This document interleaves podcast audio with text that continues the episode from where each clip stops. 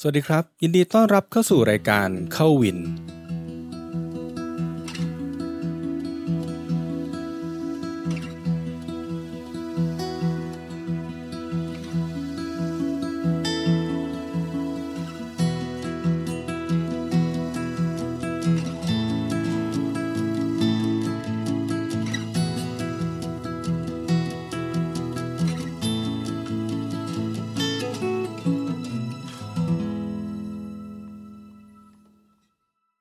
ครับก็มาพบกับรายการเข้าวินใน episode ที่ 33 นะครับ ก็เหมือนที่เห็นในหัวเรื่องว่าเป็น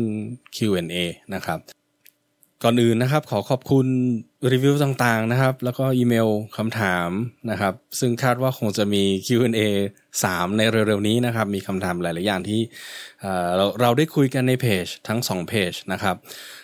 เพจหลักๆ ที่จะโดนถามก็คงจะเป็นลูกหนุน Running นะครับก็ขอบคุณมากสำหรับคำถามต่างๆ แล้วก็ เหมือนที่บอกไปในทุกคำถามนะครับ ว่าขออภัยถ้าตอบช้านะครับ ก็เหมือนที่บอกในรายการในที่อัดไปว่าคำตอบที่ตอบมาเนี่ยใน episode เนี้ยมันเกิดจากระยะเวลาห้วงเวลาที่ผมคุยกับท่านผู้ฟังท่านนี้ ในระยะเวลาทั้งสองเดือนนะครับ แล้วผมรวมออกมาเป็นห้านาทีก็ ทุกคนอาจจะแบบเฮ้ย ถามปุ๊บได้คำตอบปั๊บนะครับไม่นะครับนี่ก็จะค่อนข้างเป็นระยะยาว เพราะว่ามันมีเรื่องของการถามแบ็กกราวด์ต่างๆนะครับ แล้วก็ต้องอธิบายเขาฟังบางอย่างที่ไม่สามารถตอบได้นะครับ ผมก็ขอบคุณนะครับก็หวังว่าจะมีคำถามดีๆ เหล่านี้ออกมาเพื่อเราสามารถเอานำมาเป็นอีก episode ให้ท่านผู้ชมผู้ฟังท่านอื่นๆได้รับรู้นะครับ ก็ เหมือนกันนะครับ subscribe จากหลาย ๆ ช่องทางก็เพิ่มขึ้นมานะครับ ขอบคุณมากครับ ขอบคุณจริง ๆ นะครับ ก็สำหรับ episode นี้มี 4คำถามหลัก ๆ นะครับ ผมว่า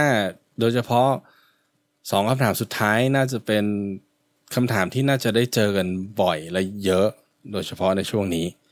นะครับ เพื่อไม่เป็นการเสียเวลานะครับ ก็ลองเข้าไปรับฟัง Q&A ครั้งที่ 2 ของรายการเราครับ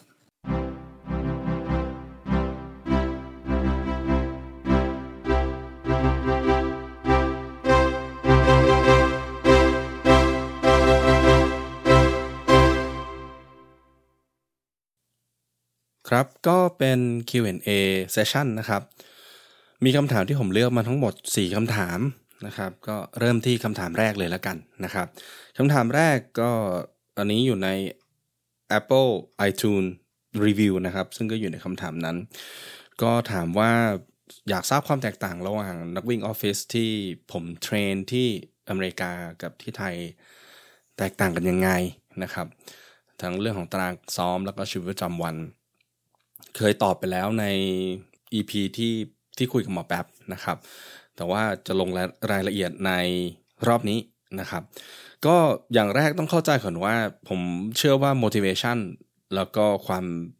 แรงผลักดันที่อยากให้นักกีฬาออกมาซ้อมเนี่ย ผมเชื่อว่ามีไม่ต่างกันนะครับ ทั้งที่นี่แล้วก็ที่เมืองไทย แต่สิ่งหนึ่งที่ต้องยอมรับก็คือ สภาพแวดล้อมที่แตกต่างกัน ผมใช้คำว่า environment environment of training นะครับก็คืออสถานที่ในการซ้อมหนึ่งคือความสะดวกสบายในการเดินทางที่ต้องใช้เวลาในการเดินทางในชีวิตประจำวันเนี่ยเมืองไทยเราใช้เวลาโดยเฉพาะในเมืองใหญ่ๆนะครับกรุงเทพเนี่ยก็จะใช้เวลาในการเดินทางค่อนข้างเยอะนะเพราะฉะนั้นก็ค่อนข้างที่จะลดเวลาในการซ้อมออกไปพอสมควรนะครับ แล้วก็สถานที่ซ้อมในเมืองไทยมันก็ค่อนข้างที่จะจำเป็นต้องเดินทางมาซ้อม นะครับ ในขณะที่ที่นี่หลาย ๆ ท่านสามารถที่จะออกนอกบ้านแล้วไปวิ่งได้เลยนะครับ มีเทรลวิ่งถนนก็วิ่งได้นะครับ ก็เป็นเรื่องปกติโดยเฉพาะช่วงเช้า ๆ เนี่ยที่ผมปั่นจักรยานก็จะเห็นนักนักกีฬาออกมาวิ่งที่ถนน ถ้าเป็นวันอาทิตย์นี่ก็จะวิ่งกันนู่นนะครับแปดโมงแล้วก็เริ่มวิ่งจนถึงบ่าย เพราะฉะนั้นมันเป็นเรื่องที่ access ในการซ้อมเนี่ยง่ายกว่า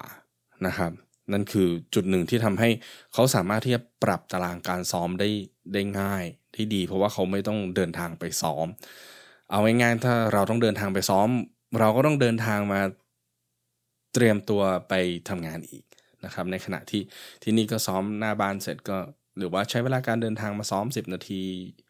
สมัยก่อนที่ผมอยู่อพาร์ตเมนต์ก็ขับรถ 3 นาทีก็ถึงสนามซ้อมแล้วนะครับ ก็มี สถานที่ซ้อมที่ค่อนข้างง่ายต่อการเข้าถึงนะครับ ถัดมาก็จะเป็นความหลากหลายของสภาพแวดล้อมในการซ้อม ยกตัวอย่างเช่น ถ้าเป็นนักวิ่งนะครับ ก็จะมีทั้งเทรลธรรมดาที่เป็นพื้นปูนที่ที่เป็นวิ่งปกตินะครับ บนพื้นถนนที่วิ่งลัดล้อไปที่นี่จะเรียกเทรลก็จะเป็นแบบตามเส้นทางวิ่งที่มันเรียบถนนไปนะครับ หรือว่าเข้าไปในเทรลจริง ๆ ที่เป็นแบบ วิ่งขึ้นเขาลงเขาลงห้วยนะครับอ่า track ก็เป็น track จริงๆนะครับ 400 เมตร 200 เมตร ก็จะมีพื้นสนามยางที่สามารถเข้าไปซ้อมได้ตามเวลาที่เขาอนุญาตให้เข้าไปซ้อม หรือว่าจะเป็นสวนนะครับ เพราะฉะนั้นหรือแม้กระทั่งถนนที่กล่าวไป เพราะฉะนั้นความหลากหลายของการซ้อมมันจะมีพื้นที่ในการซ้อมที่ภูมิประเทศที่มันแตกต่างกันด้วยอย่างเช่นมีฮิลนะครับที่เป็นถนนก็ยังเป็นก็ยังเป็นเนินให้ซ้อมได้ เพราะฉะนั้น เราสามารถที่จะเลือกการซ้อมให้เหมาะกับสภาพสนามที่เรากำลังจะไปเจอนะครับ ประการถัดมาก็จะเป็น season ที่ค่อนข้างชัดเจนนะครับ อย่างที่นี่หน้าหนาวแม้กระทั่งผมอยู่ใต้สุดนะครับ เกือบจะใต้สุดของอเมริกานะครับ ก็เจอสภาพแวดล้อมที่มันมันร้อนเหมือนเมืองไทยเลยแหละครับ ประมาณ 33-35 ในช่วงหน้าร้อนนะครับ ช่วงหน้าหนาวก็มีหิมะตกด้วย เพราะฉะนั้นมันก็จะค่อนข้างที่จะบีบ การซ้อมในช่วงหน้าหนาวเนี่ยให้เป็น indoor มากขึ้นนะครับ มันก็ค่อนข้างบีบให้มีช่วงเวลาอย่างน้อย 4 เดือน 3 เดือนเนี่ยที่จะต้องพัฒนาด้านอื่นนะครับ อาจจะต้องมาปั่นจักรยานในร่ม วิ่งลู่เข้าห้องเวทนะครับ เพราะฉะนั้นมันก็สามารถที่จะแบ่งตัวธรรมชาติเองบังคับให้นักกีฬาจะต้องปรับสภาพการซ้อม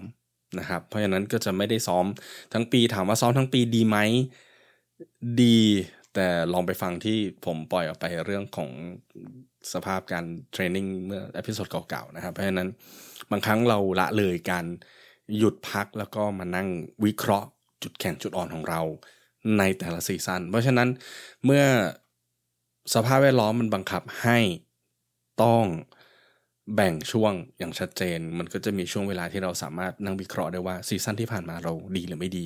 นอกเหนือจากสภาพอากาศด้วยแล้ว ตัวสภาพสนามในการแข่งก็จะเหมือนกันช่วงหน้าหนาวก็จะแทบไม่มีสนามวิ่งเลยนะครับ ก็จะมีอาจจะมี trail บ้าง อาจจะมีหลาย ๆ อย่างที่มันถูก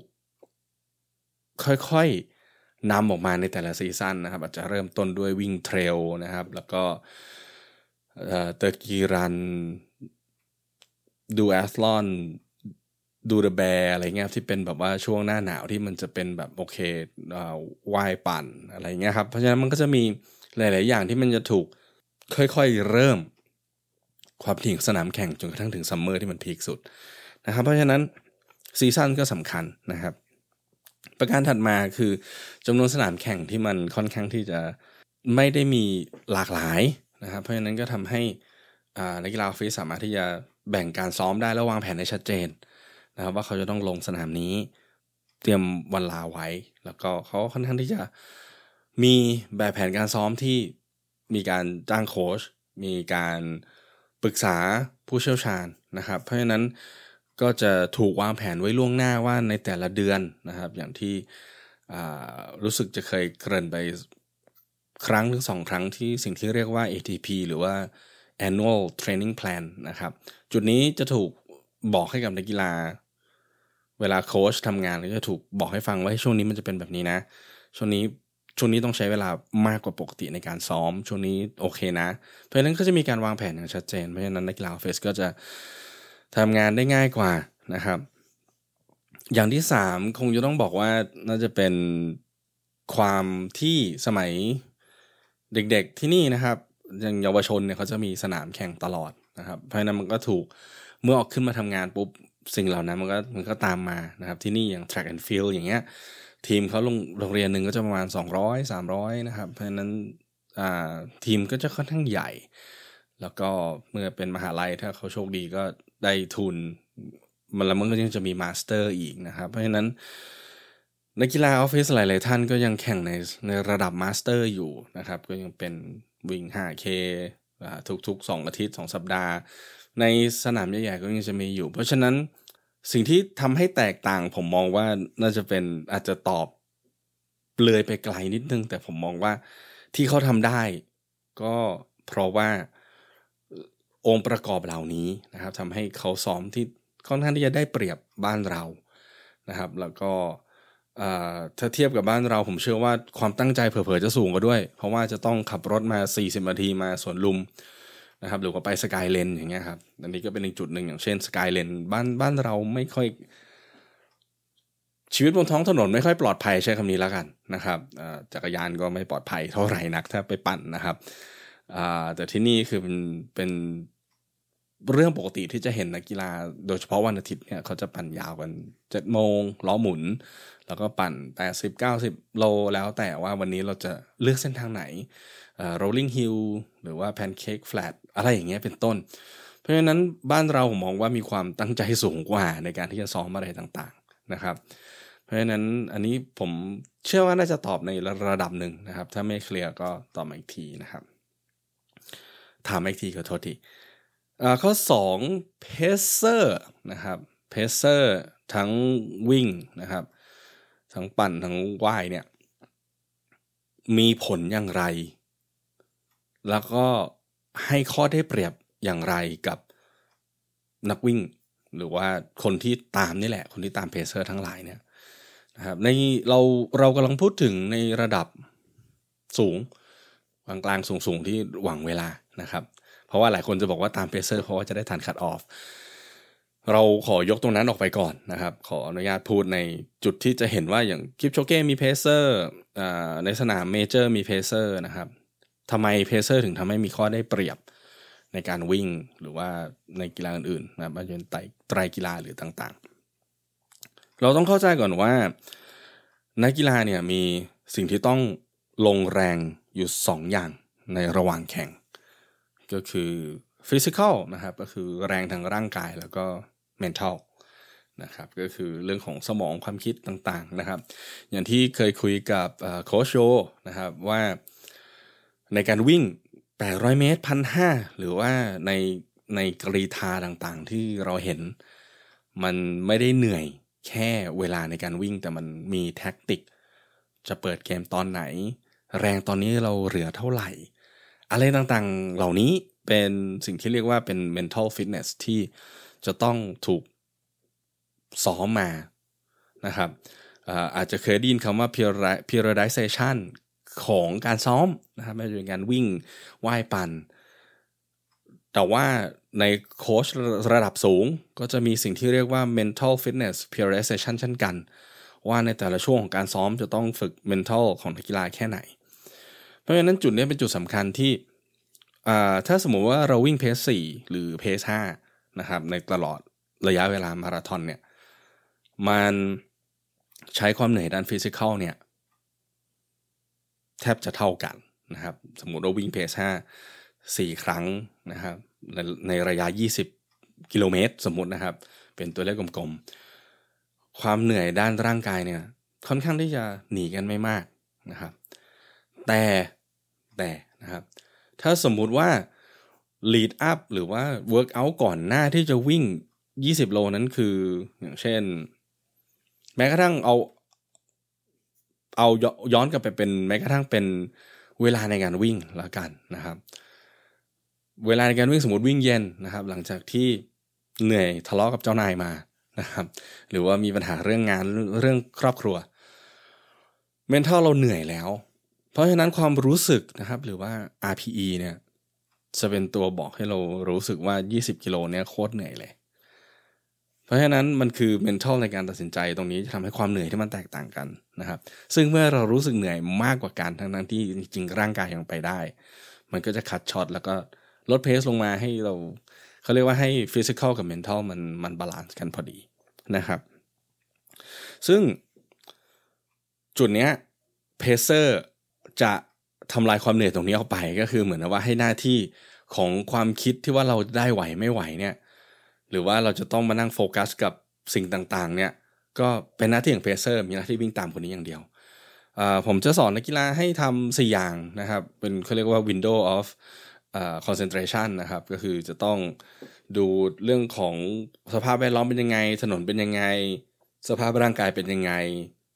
heart rate เป็นยังไง pace เป็นยังไง power เป็นยังไง ซึ่งถ้าสังเกตเห็นก็คือ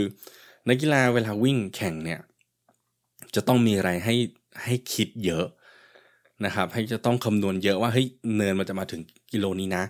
แผนที่เราซ้อมไว้คือ power เท่านี้นะ pace เท่านี้นะเฮ้หลุดหรือยัง เนี่ยเป็นจุดหนึ่งที่ค่อยๆเดรน หรือว่าค่อยๆ เผาผลาญการใช้พลังงานของอ่า mental หรือว่าของสภาพจิตใจของเราเนี่ย ไปเรื่อยๆนะครับยิ่งเราคิดเยอะมันต้องคำนวณเยอะต้องคุมเยอะ เพราะฉะนั้นการสวิงของเพสก็ทำให้เราเหนื่อยง่ายนะครับ สังเกตได้นะครับขอยกตัวอย่างชัดๆเลยก็อย่างเช่น ออกไปวิ่ง สนามที่เรียกว่า out and in ก็คือวิ่งแล้วก็กลับตัวนะครับ แล้วก็ใช้ทางเดิมนะครับ แล้วเราไม่เคยวิ่งเลยนะ จะรู้สึกว่าช่วงขาไปเนี่ย จะเหนื่อยน้อย จะเหนื่อยมากกว่าขากลับ เพราะว่าทุกสิ่งที่เราไปใน 10 สมมติว่า 22 21 โลนะแล้วก็กลับตัวที่ half 21 โลแรกเนี่ยเราไม่รู้เลยว่าข้างหน้าเป็นยังไงนะครับเราไม่เห็นอะไรด้วยซ้ำเพราะฉะนั้นร่างกายจะต้องตื่นตัวตลอดเวลา เพราะทุกอย่างมันเป็นอันโนน แต่พอเรากลับตัวปุ๊บมันเป็นสภาพเดิมๆว่าเฮ้ยโอเค หมดสารหันที่ต่อไปเป็นน้ำนะ น้ำเสร็จเอ้ยตรงนี้เป็นน้ำเราก็จะเริ่มเห็นแล้วว่า อันนี้เป็นสะพานอ๋อเราผ่านสะพานนี้มาแล้วอ๋อเดี๋ยวต่อไปไปเจอชุมชน พอถึงตลาดเข้าเส้นชัยแล้ว เพราะฉะนั้นทุกอย่างเราสามารถวาดภาพไว้ในหัว ความเหนื่อยความรู้สึกที่จะต้องเกร็งมันน้อยลง เพราะฉะนั้นเมื่อเราเกร็งน้อยลงใช้ความคิดน้อยลง มันก็ทำให้เราสามารถโฟกัสกับกับการวิ่งของเราอย่างเดียวนะครับเพราะฉะนั้น pacer มันทำให้เราไม่ต้องมานั่งกังวลตรงนี้นะครับ นี่ก็เป็นจุดที่ทำให้สามารถเก็บแรง เรื่องของความคิดเรื่องของการมานั่งวิเคราะห์ว่าเราเหลือเท่าไหร่เราใช้ไปแล้วเท่าไหร่เนี่ยเอามาใช้ในช่วง 10 กิโลเมตร สุดท้ายของมาราธอนหรือ 20 หรือ 15 กิโลเมตร สุดท้ายของมาราธอนแล้วแต่ว่า pacer เขาถูกเอาออกจากสนามตอนไหนนะครับ จริงๆคำถามนี้ถูกถามก่อนที่ INEOS 159 จะเกิดขึ้นนะครับ เพราะว่าผมเคยพูดว่าเฮ้ยมันมีเอฟเฟกของ pacer นะนะครับก็นี้เป็นคำถามที่อันนี้มันยังไม่เคยได้ตอบนะครับ หวังว่าจะเคลียร์ถ้ายังไม่เคลียร์ก็ถามกันมาใหม่นะครับ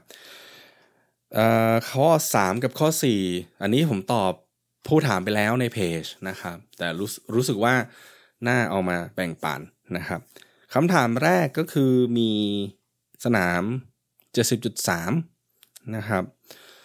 ห่างกับสนามมาราธอน 2 สัปดาห์ ควรจะปรับตารางการซ้อมยังไง อันนี้ก็เข้าใจได้ว่าจากสิ่งที่มันเกิดขึ้นในช่วง โรคระบาดที่ผ่านมาสนามต่างๆ มันถูกเลื่อนไปนะครับ แล้วก็มันจะเอกกับที่ณปัจจุบันตอนนี้แผนเป็นแบบนี้นะครับโอเค สิ่งที่อยากจะแนะนำก็คงจะเป็น1นะครับเมนเทน70.3 การซ้อมไว้นะครับ เพราะว่าฟิตเนสของ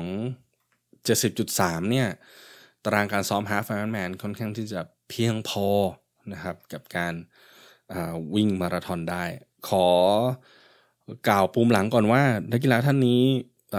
ซ้อมโดยปกติแล้วอยู่ประมาณ 5 ชั่วโมงครึ่งของ half marathon เอ่อ half Ironman แล้วก็มาราธอนอยู่ที่ 4 ชั่วโมง 20 นะครับอ่า P PR ของเขา เพราะนั้นก็ค่อนข้างที่จะอยู่ในเกณฑ์ที่ใช้ได้นะครับ ทั้ง 2 กีฬานะครับ open run แต่ผมเชื่อว่า open run เขาน่าจะกดได้มากกว่านี้หน่อยหนึ่งนะครับ แต่ว่าที่แนะนำไปก็บอกว่าก็เมนเทนการซ้อมตารางนี้ไว้นะครับ แต่ช่วงที่เป็นเรสสเปซิฟิกก็คือในช่วงที่ผมก็ถามเขานะว่า periodization ของเขาเป็นยังไงนะครับ การวางแผนการซ้อม เพราะฉะนั้นเขาก็ค่อนข้างที่จะเข้า race specific ก็คือความเร็วในช่วงการวิ่งที่คาดหวังไว้ใน half Ironman เนี่ยก็จะเป็นประมาณ 7 สัปดาห์ 6 สัปดาห์ก่อนที่จะถึงสนามแข่ง ผมบอกว่าให้เพิ่มระยะเวลาของการวิ่งยาวออกมา นิดนึงนะครับ ก็แล้วก็มีทำแทนที่จะทำเป็นวิ่งยาวโดยใช้ race specific pace ก็ให้เป็น race specific pace ของ half Ironman สลับกับ Iron อ่าสมัครกับ marathon pace นะครับในจุดนั้นแล้วเพิ่มระยะเวลาออกมา เพราะฉะนั้นมันจะเป็น half Ironman pace กับ marathon pace ก็จะเกือบเกือบใกล้เคียงกัน แต่ถ้าเป็น open run half จะวิ่งเร็วกว่านิดนึงนะครับ แต่ผมบอกว่าให้ให้เป็นอยู่ใน lower end ก็คือในช่วงความเร็วที่ช้าลงมา แล้วก็สลับกับทำเป็นเซตออกไป สลับแล้วก็เพิ่มระยะเวลาตรงนั้น สมมุติว่าปกติวิ่งอยู่ประมาณ 18 โลนะครับก็อาจจะต้องเพิ่มขึ้นไปเป็น 20 หรือ 21 โลนะตอนนั้นแล้วแต่นะครับ แต่เพิ่มออกไปนิดนึงจากปกติรูทีนที่เคยวางแผนไว้นะครับ อย่างที่สองนะครับโอเคนอกเหนือจาก เพิ่มเซตเพิ่มระยะทางแล้วก็เพิ่มมาราธอนเพสไปแล้ว อันนี้ผมค่อนข้างย้ำว่าไม่จำเป็นที่ต้องเพิ่มไปถึง 30นะครับบางคนอาจจะรู้สึกว่าเฮ้ยมาราธอนถึง 30 ผมบอกว่าไม่ เพราะว่าฟิตเนสด้านอื่นที่เป็น aerobic capacity อย่างเช่นจักรยานว่ายน้ำค่อนข้างที่จะเสริมตรงนี้อยู่แล้วนะครับผมพยายามที่จะย้ำเขาว่ายอม 10% under train ดีกว่า 1% over train นะครับอันนี้เป็นจุดที่ผมบอกนักกีฬาทุกท่านที่คุยกับผมและนักกีฬาในทีมว่า more is not always better นะครับ เพราะฉะนั้นก็ไปถึงปกติก็ taper เข้าปกติ เพราะฉะนั้นก็จะเห็นว่าก็จะมีแค่ประมาณ 6 4 week ด้วยซ้ำเพราะว่า2 week เข้า taper 6 4 week ที่จะเป็นเพิ่มระยะการวิ่งกับ intensity การวิ่งนิดหน่อยนะครับก็ก็นิดหน่อยไหมก็ไม่นิดหน่อยหรอกก็พอสมควรแหละแต่ก็ไม่ถึง 30 นะครับ หลังจากแข่งเสร็จก็สัปดาห์แรกก็ recovery นะครับสัปดาห์แรกเนี่ยผมบอกเลยว่าตั้งแต่วันจันทร์จนถึงวัน อาทิตย์ถึงวันวันพุธเนี่ยก็จะอยู่แค่ว่ายน้ำกับปั่นจักรยาน เพื่อให้ร่างกายได้ recovery อย่างเต็มที่นะครับ ไม่มีการวิ่งยังยังไม่ให้วิ่งนะครับ แต่ว่าก็คือต้องออกกำลังกายค่อนข้างที่จะเบาๆนะครับ เพื่อที่จะให้เพิ่มการ circulation ของของเลือดนะครับ เราก็วันพฤหัสค่อยเริ่มจ็อกเบาๆนะครับ แล้วก็ดูว่าสภาพร่างกายเป็นยังไง ถ้ายังต้องพักรู้สึกว่าต้องพักอีก อันนี้ต้องฟังเสียงร่างกายอย่างเดียวเลยนะครับ ถ้ายังรู้สึกว่าต้องพักก็พัก ถ้าไม่พักก็สามารถเข้าเริ่มเข้าตารางได้ก็คือวันศุกร์ก็เริ่ม jog เบาเหมือนเดิมนะครับ session แรกจะเป็นวันอาทิตย์นะครับวันอาทิตย์ก็จะเป็น long run โดยที่เป็น marathon pace set อันนี้จะเป็น marathon pace set ก็จะเป็นตัวนำนะครับแล้วก็มี Recovery ยาวแค่ไหนให้ยาวประมาณ 75%ของ longest run หรือว่าระยะที่วิ่งยาวที่สุด ตอนวิ่งอ่า half Ironman ตาราง half Ironman นะครับ อันนี้โดยประมาณนะครับ เพราะฉะนั้นประมาณ 75%ณตรงนั้นก็คือลองรันแรกก็คือวันอาทิตย์แล้วนะครับ เช็ค Recovery วันจันทร์นะครับ ถ้าตื่นมายังรู้สึกว่ามันล้าเกินไปพัก แต่ถ้าไม่ถ้าไหวแล้วรู้สึกว่าสดชื่นเหมือนเดิมเพราะนั้นเป็นสัญญาณที่ว่าร่างกายเราพร้อมแล้วนะครับ กับ สเตรสสเตรสเซอร์ตัวใหม่ของสัปดาห์นี้ นี่คือเรสเรสวีคแล้วนะ ก็จากนั้นก็วันถัดมานะครับ วันจันทร์อย่างที่บอกว่าถ้าตื่นมาแล้วโอเค ก็วิ่ง workout เดิม แต่เหลือ 50%ของลองรันก็คือลดลงไป 25%นะครับก็คือจะเป็น back to back ละ แต่เป็น workout เดิมนะครับ จากนั้นอังคารพักพักอยากให้ cross train นะครับ ไม่ว่าจะเป็นว่ายน้ำหรือปั่น จากนั้นก็จะเป็นความเร็วระยะ tempo นะครับ แค่ประมาณไม่เกิน 10 นาที สัก 2-3 เซตในวันพุธ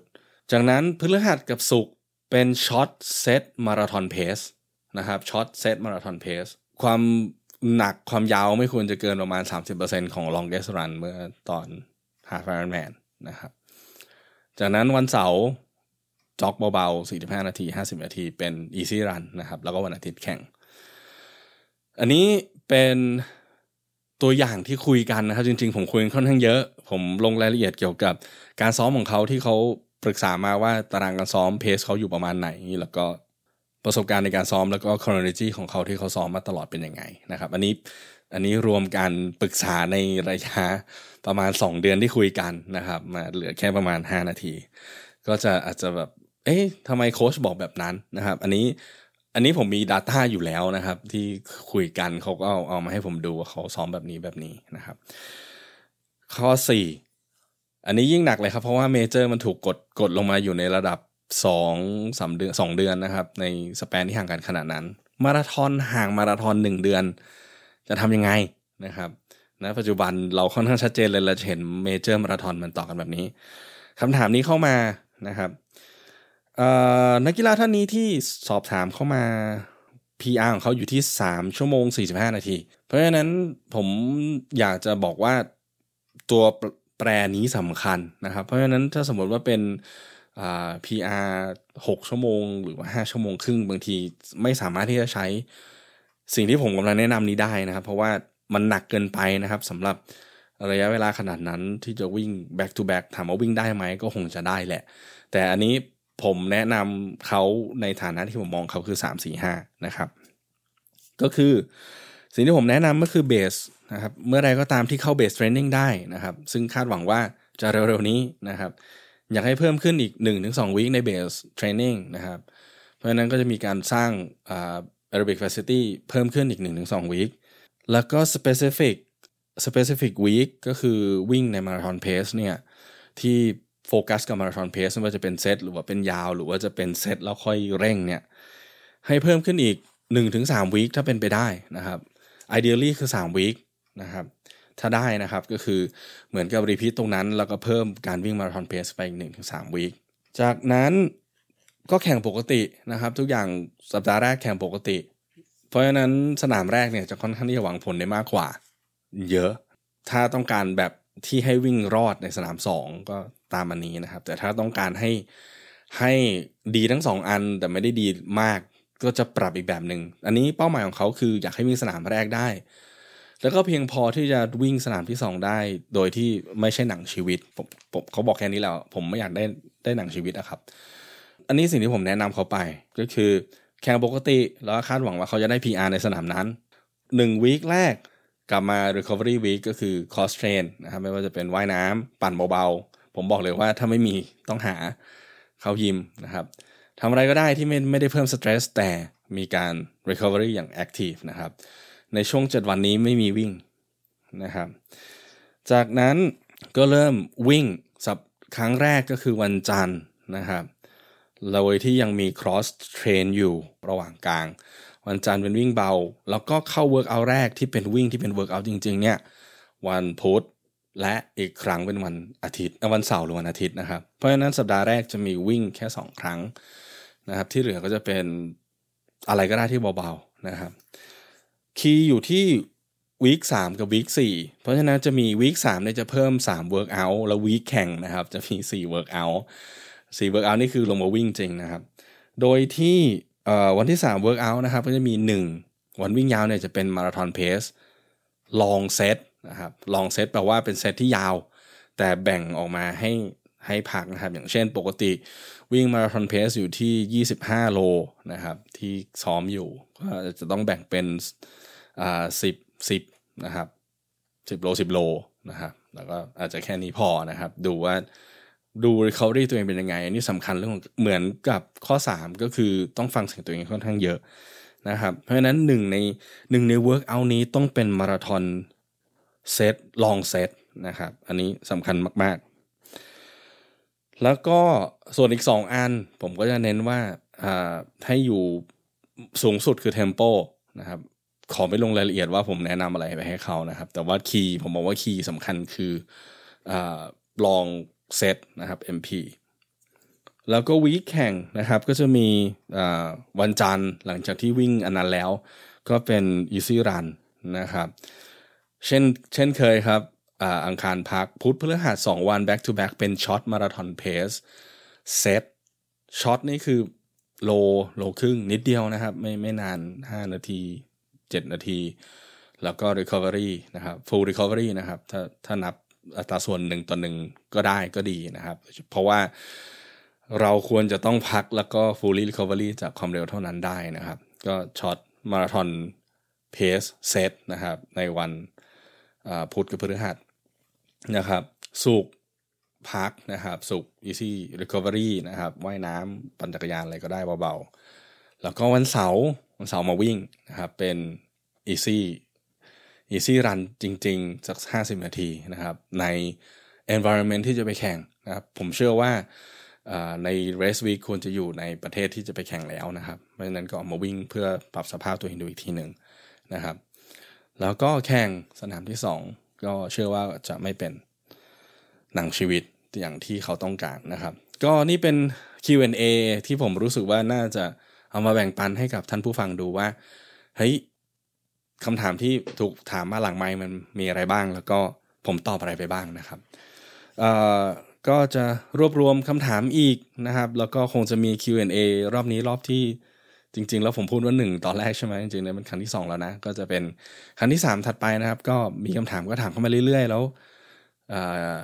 เอพิโซดแบบนี้ก็จะได้เกิดขึ้นเรื่อยๆครับขอบคุณมากครับ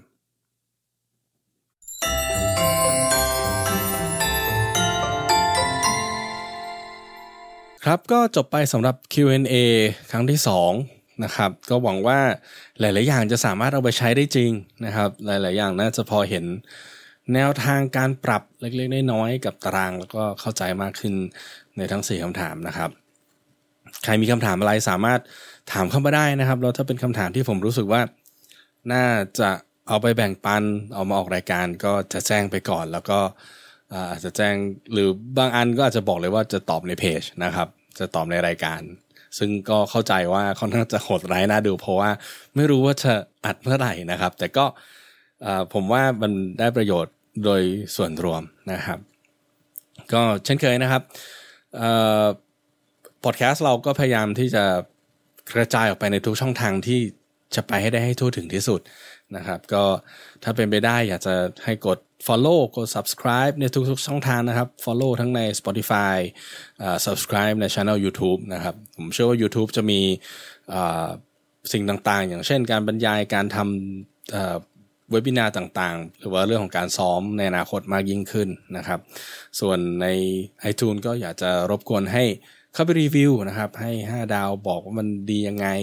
เพื่อที่ว่าคนอื่นที่ search นะครับ เราเคยผ่านในจุดที่เราไม่รู้ว่าจะหาข้อมูลจากไหนนะครับบางทีช anel เล็ก ๆ นี้อาจจะให้ข้อมูลกับผู้ที่สนใจวิ่ง แล้วก็ถ้ามัน search ขึ้นได้ง่ายก็เป็นเรื่องที่ดีนะครับ ก็สำหรับรายการเข้าวินนะครับ ก็เช่นเคยว่าถ้ามีอะไรที่ติดขัดในกีฬาถามมาแล้วเราจะแคะแงะมันออกมา ก็พบกันใหม่ในเอพิโซดหน้า สวัสดีครับ